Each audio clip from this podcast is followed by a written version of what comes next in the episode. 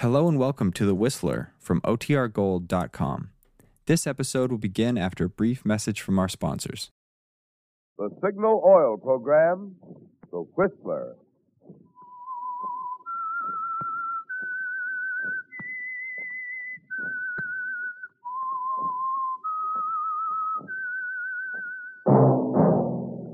That whistle is your signal for the Signal Oil Program, The Whistler.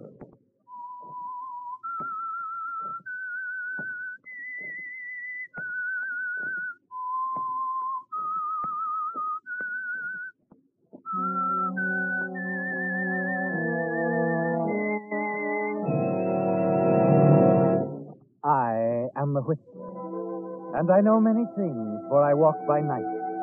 I know many strange tales hidden in the hearts of men and women who have stepped into the shadows. Yes, I know the nameless terrors of which they dare not speak.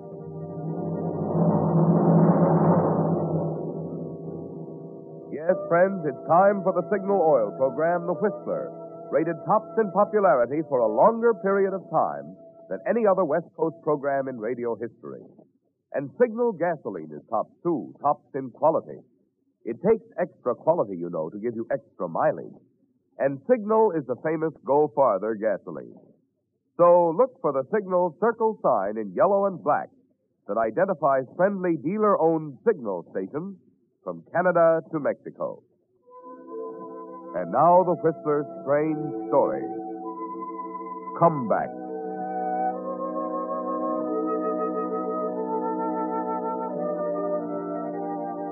Even on Fifth Avenue, he was a distinguished looking figure. This handsome man in his mid 50s. His clothes were a little outdated, perhaps, though few would notice that. And as he strolled along, chin lifted, swinging a stick, there were curious glances and whispers in his wake. Wasn't that John Maynard, the old matinee idol, they'd say? Not quite sure. Of course, they knew him better on Broadway. Stopped and spoke to him on his good days. Pretended not to see him on the other ones, when his eyes were bloodshot and his gait unsteady. For then he was out for a touch, looking for a dollar or two for the bottle that turned the dreary present back to the day when John Maynard, if not the king of Broadway, was surely the crown prince. On Fifth Avenue, above 45th Street, he entered an office building, rode to the 14th floor, finally walking past the secretary and through a door marked Oliver Stanley Theater Production. Good morning, Oliver. Well, John, just how did you get past my secretary? On my nerve. Sorry, my boy. I knew you wouldn't see me, so I had to do it this way. Do you mind if I sit down? That seems to be what you're doing. Oh, thank you. Hmm. you know, John, I should think you'd have had too much pride to do this. Pride? Coming to me with your hand out.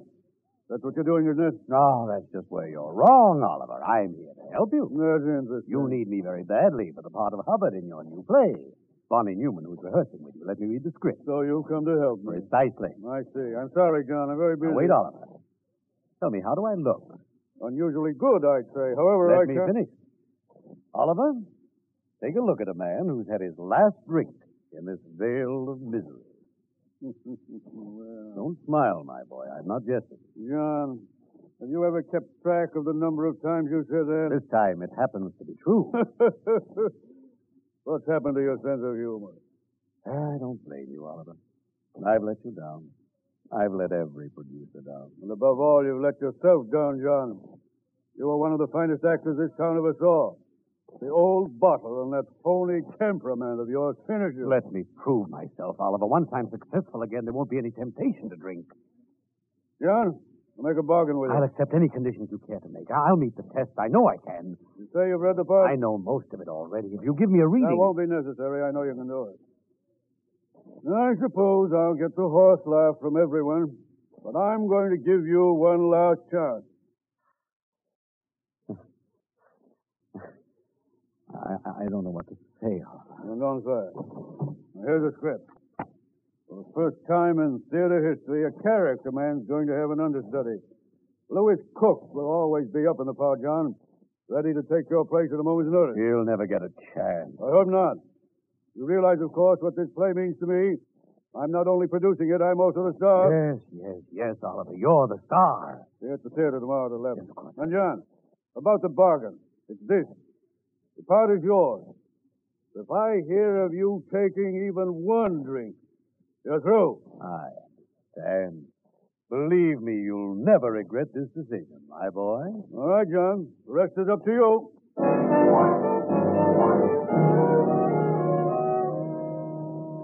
You bow and leave. And as you walk down the hallway to the elevator, there's a new triumphant sound in your ears. The applause of opening night, the crowds raving about your comeback, the reviews saying you stole the show from a mediocre star. You'd do anything for that, wouldn't you, John?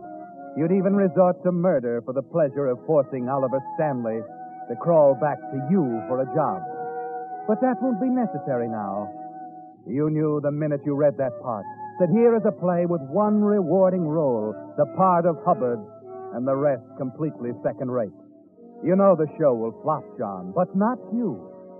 And the next morning at the theater, you're confident as the rehearsal moves into the last act. Now comes your big scene with Oliver. Who are you? What are you doing here? I've come to see you about Nancy. Hubbard! The mask. Why are you A very practical reason for the mask, Edward. In view of what I've come here for, I can't risk being recognized. Listen, Hubbard. We can work this thing out reasonably without... Hubbard! So, Edward, I've taken your life. I've given up my freedom. Does that seem a bad bargain, Edward? Your life for mine? But mine was gone, you know. Mine was gone the moment you took Nancy from me. And so, like gentlemen, we've come to terms. We've taken hands. Goodbye, Edward. Goodbye. Great, John. That was wonderful. When the other actors applaud you, you know you're good. Oh, thank you, Oliver. That'll be all, Cass. Be back at seven. Now, wait, John. I want to see you a moment. Oh? You're marvelous, old man. Well, what did I tell you?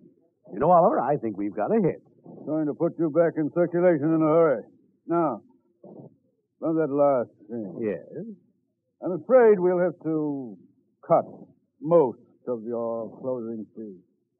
Cut it? Why, my dear man, you heard the cast applaud. Yes, I know.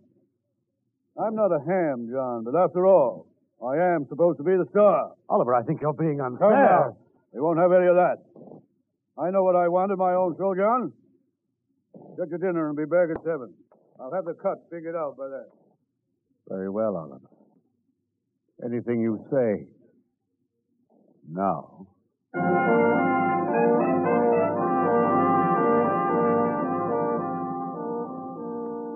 He's beginning to wake up, John, starting to realize the danger of having an actor like you in the cast. But it won't matter after all, because on opening night you intend to read the full speech anyway. It belongs there, John. In that one scene, the careful development of Hubbard's character reaches its climax, and you'll read it all, alone on the stage, regardless of Oliver or anyone else. So for the next few weeks, you avoid argument with Oliver. Everything goes smoothly until one night Lewis Cook, your understudy, meets you at the stage entrance as you start out of the theater for dinner. Hello, John. Oh, Louis. I waited for you. Thought we might have dinner together. Good. Uh, how about the automat? Let's make it Mike. Well, I. Uh... I'll uh, even grab the check. it's not that. It's just that. Uh, you see, Mike has a bar. And... Oh. Afraid of bars? Well, all right, Louis. Let's make it Mike.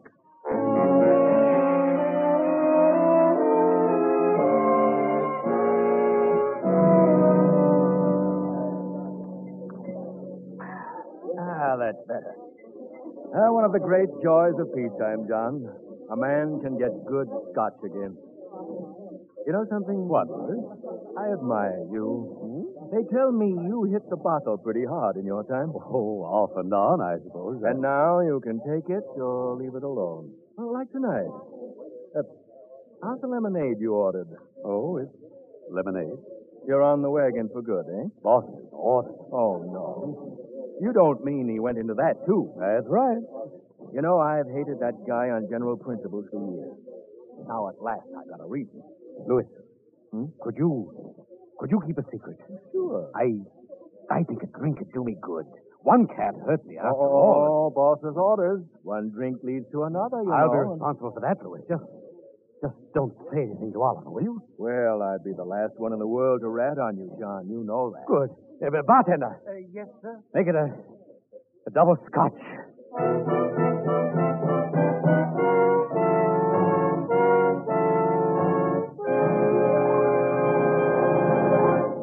With the prologue of Comeback, the Signal Oil Company is bringing you another strange story by The Whistler. Since last week, Whistler, you know, your car has aged a whole year. Yes, even those shiny 1947s are now last year's models. But after all, the important thing is not the year your car was made, but rather the care it received. That's what determines how long and how well it's going to hold up. And that's why, if you want your car's performance to stay young, it's so important for it to receive the more thorough, more conscientious service cars get at dealer owned signal service stations. For example, when a signal dealer lubricates your car, he doesn't take any chances on memory to locate the many different lubrication points. Instead, he checks against the official factory chart that shows exactly which of Signal's nine specialized lubricants each part should have for long, trouble free service. And then, just to make double sure not a single part has been missed, your signal dealer checks the whole job again, which explains why we call it Signal Double Check Lubrication. Now, this is typical of the many little extra services you get from signal dealers, because each one owns his own business and has a personal interest in keeping your goodwill. Typical of signal service designed to help your car run better, look better, and last longer. Now back to the Whistler.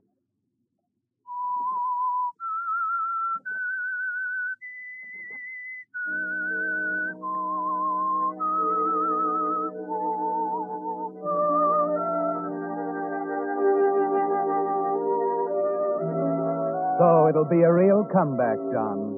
Here in this mediocre play, Oliver Stanley has put a new career in your hands. A solid chance to pull yourself in one flashing performance out of the cold, lonely pit of frustration and cheap liquor. Yes, all that matters now is opening night and the reviews that are certain to come with your brilliance in the role of Hubbard. Back at the theater after dinner, you go to your dressing room. The scotch is wearing off now, and you feel a little let down. Come in. How are you feeling now, John? All right. Sit down, Louis. You look almost sober. Huh? I'm only kidding. You see, that drink did you good, and who's the wiser? Hmm. The idea of that guy telling I you. wish I had another one right now. It, it, it's been several weeks. Oh, I don't think you'd better, John. If Oliver happened to get suspicious, you know. Yes, I guess so. No point in thinking about it anyway. There isn't a drop within a block of the theater. Oh, let's not go that far. You mean there is some? Just happen to have a bottle in my overcoat pocket. Look, Louis, I, I'm sure another one wouldn't hurt. No, sir, I don't want the boss accusing me. He won't me a of- thing about it. Come on, Louis, be reasonable. Well, if we settle for one back at Mike's, he might smell it on your I breath. have a pack of mints here. Please, Louis. Well, just one. Sure, sure, just one. Ah. oh, that's better. Okay. You'd better get out there now. They're ready to start. Yes, yes. yes. Thanks, Louis. I, I needed that one. Not at all.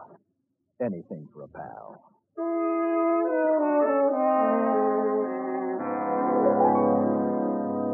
Your nerves are steadier now, and through the first two acts of the rehearsal, you give a wonderful performance. There's a big audience of theater people out there watching you, and the murmurs of approval only make you more confident that the opening night will see you back at the top. At the end of Act Two, Oliver breaks for Oh, All right. Let's hold it here a minute. Henry, you're jumping your cues again. I know, Oliver. I'll, I'll watch it. And Ellis, that last entrance was a trifle slow. Sweep in fast, right on Henry's line. I'll try, darling. I think we'll go right into the last act now. Oh, John. Yes, Oliver. while I think of it, I'm going to uh, make another simple cut near the end.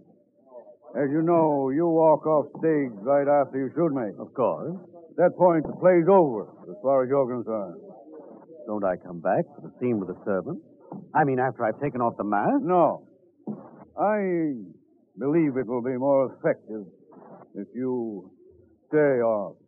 I see. And after you kill me, I'll remain on stage until the final curtain. Clear? Yes, Oliver. Quite clear.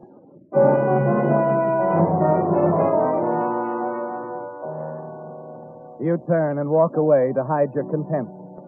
Another of your scenes gone, John, to satisfy Oliver's unbelievable ego. But you're not worried, because tomorrow's triumph will put you back on top. The critics will single you out, you're sure of it.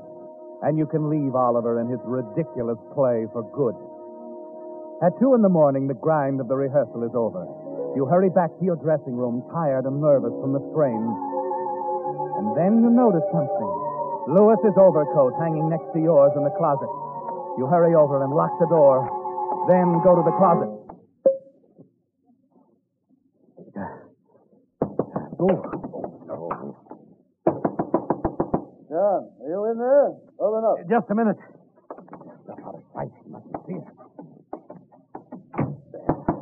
Coming. Why you got the door locked, John? Sorry, Oliver. Uh, come in. What's the matter, anyway? Why, not a thing. I, I, I must have slipped the catch on the door by accident. I, I don't know why. May I Uh, come in, John? Well, uh, Oliver and I are talking. It's all right. I just want to get my coat. No, I mean, uh, I'll get it for you, Louis. It's no trouble for me. John, what is it? What's the matter with you? Nothing. Maybe a, a little nervous from all the rehearsal, not nothing more. Hey, what's this? Liquor all What is it, Louis? Uh, Oliver, Lewis's coat fell off the hook. The, the bottle broke, that, that's all. Without a drop of liquor spilling on the coat? I'm afraid that is all, John. You've broken our agreement, haven't you? The bottle belongs to Lewis, doesn't it, Louis? Ask him, Oliver. He'll tell you. Sure, it's my bottle, But you've been drinking it, John. Well, now, look, Oliver, I haven't committed a murder. You, you Get got out. Get out of this theater. And don't come near it or me again. I'm surprised you do a thing like this, old man. What? Why, you're the very one. Now, who- don't start blaming me. If you can't control your liquor, you belong in a rest home, not in a Broadway show. Why, you conniving John. Will you get out, you tramp? Yes! Yes, I'll get out. I wouldn't breathe the same air with either of you. Don't head for Mike. It's much cheaper in bottles at the liquor store.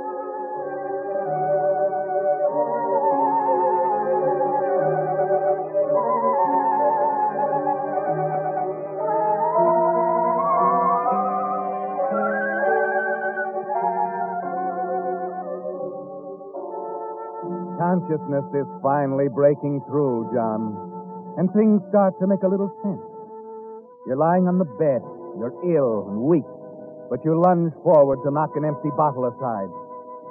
But you're over it now, John. And you can't bear even the sight of a bottle for a while.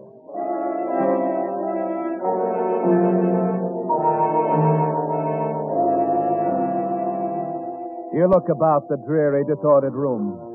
Wonder what time it is, what day it is. The cracked, wavy mirror shows a haggard old face staring back at you. A face covered with gray stubble, with patches of grease paint still clinging in places. It's a horrible sight, and you turn away. They did this to you, didn't they, John? Oliver Stanley and Lewis Cook, your friends. You wonder how you can strike back. You're still thinking about it as you make your way to a tiny lunchroom for a few cups of black coffee. A calendar in back of the counter tells you that four days have gone by. Four days. Oliver's show is open without you, with Lewis playing your part, moving about the stage in the role that belongs to you.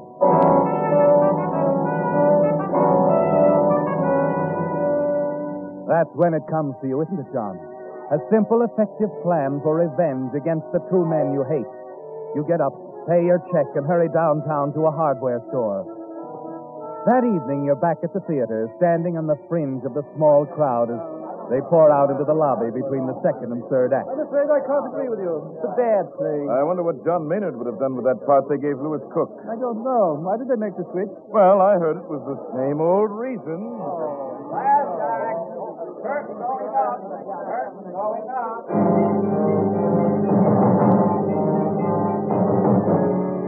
Yes, John, the last act. You smile coldly at the thought as you walk back to the stage door, slip inside unnoticed. You know that Lewis is on stage as the curtain goes up, so you're quite confident that you'll be alone when you enter his dressing room. You close the door softly, find the gun that's used near the end of the play, and then seat yourself behind the screen to wait.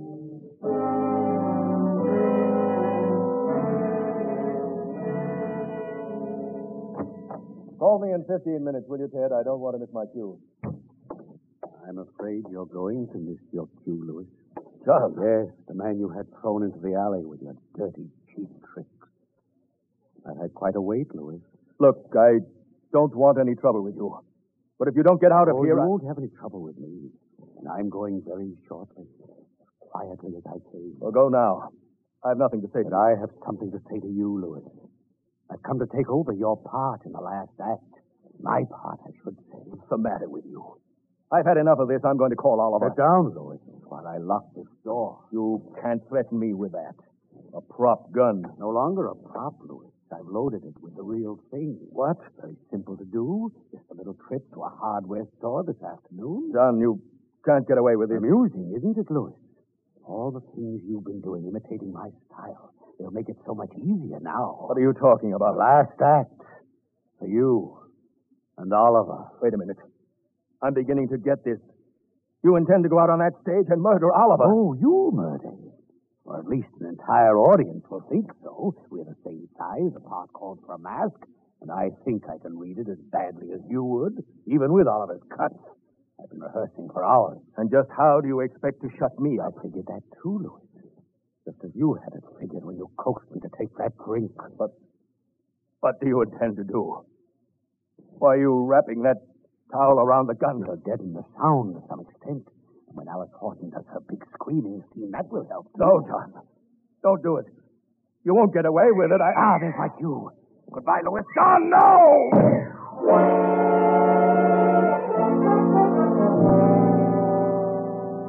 You stand there waiting.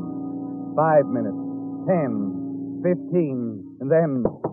You're on, Mr. Cook.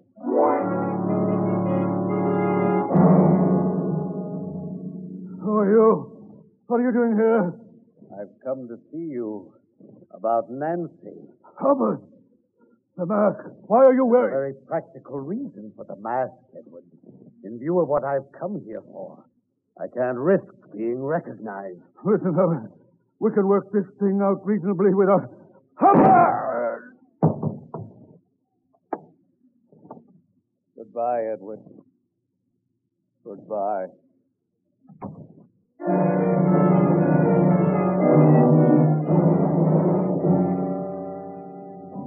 You walk quickly off the stage and back to the dressing room, place the gun in Lewis Cook's hand.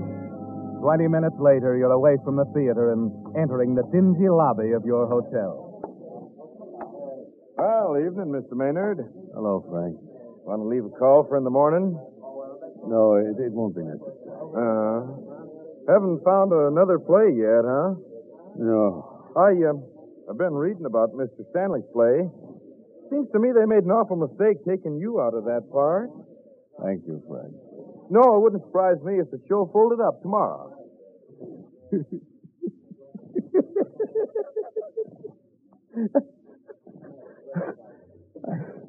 I think you have something there, Frank. Good night.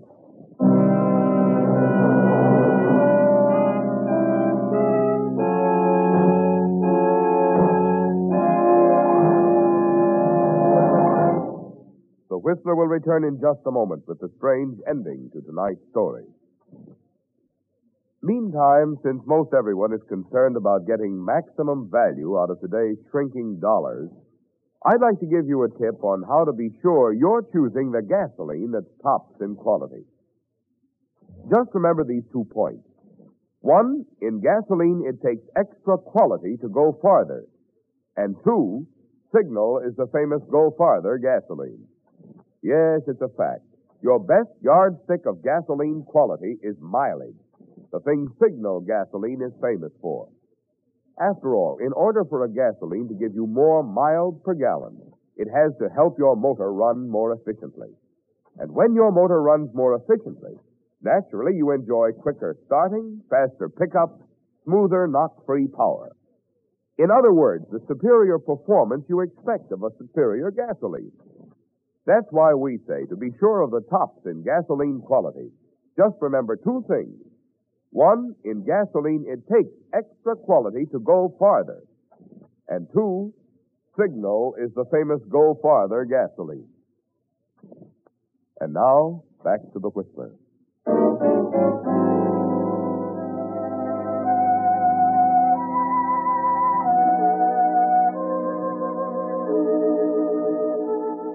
It's over, John. The play, your chance at a comeback, everything. But now, sitting in your cheap hotel room, blocks from the theater, you take satisfaction from the knowledge that Oliver Stanley and Lewis Cook, the men who took your opportunity away, are dead, and you killed them.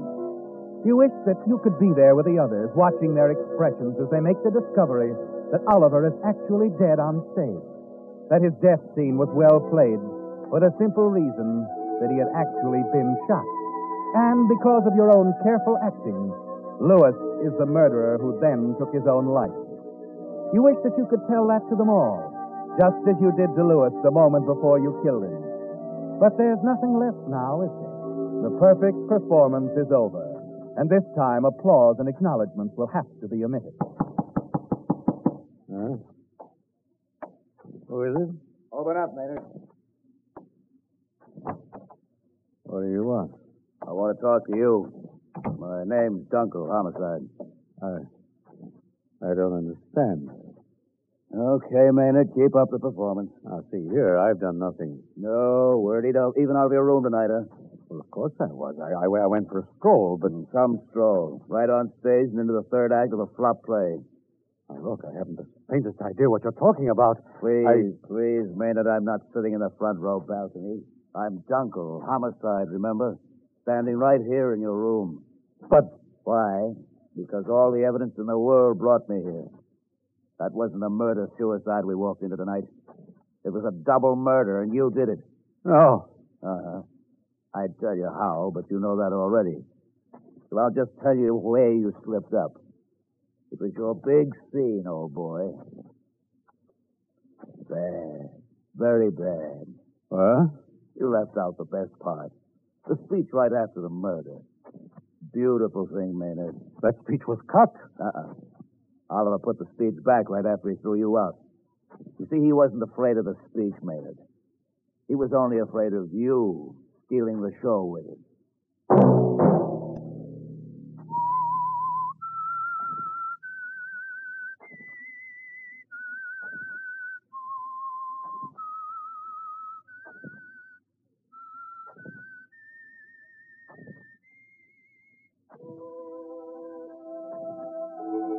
That whistle be your signal for the Signal Oil program, The Whistler, each Wednesday night at the same time, brought to you by the Signal Oil Company, marketers of Signal gasoline and motor oil and fine quality automotive accessories.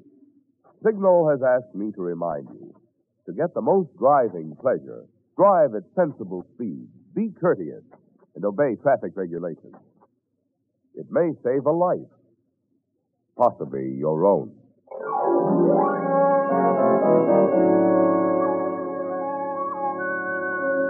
Featured in tonight's story were John Brown and Herbert Butterfield.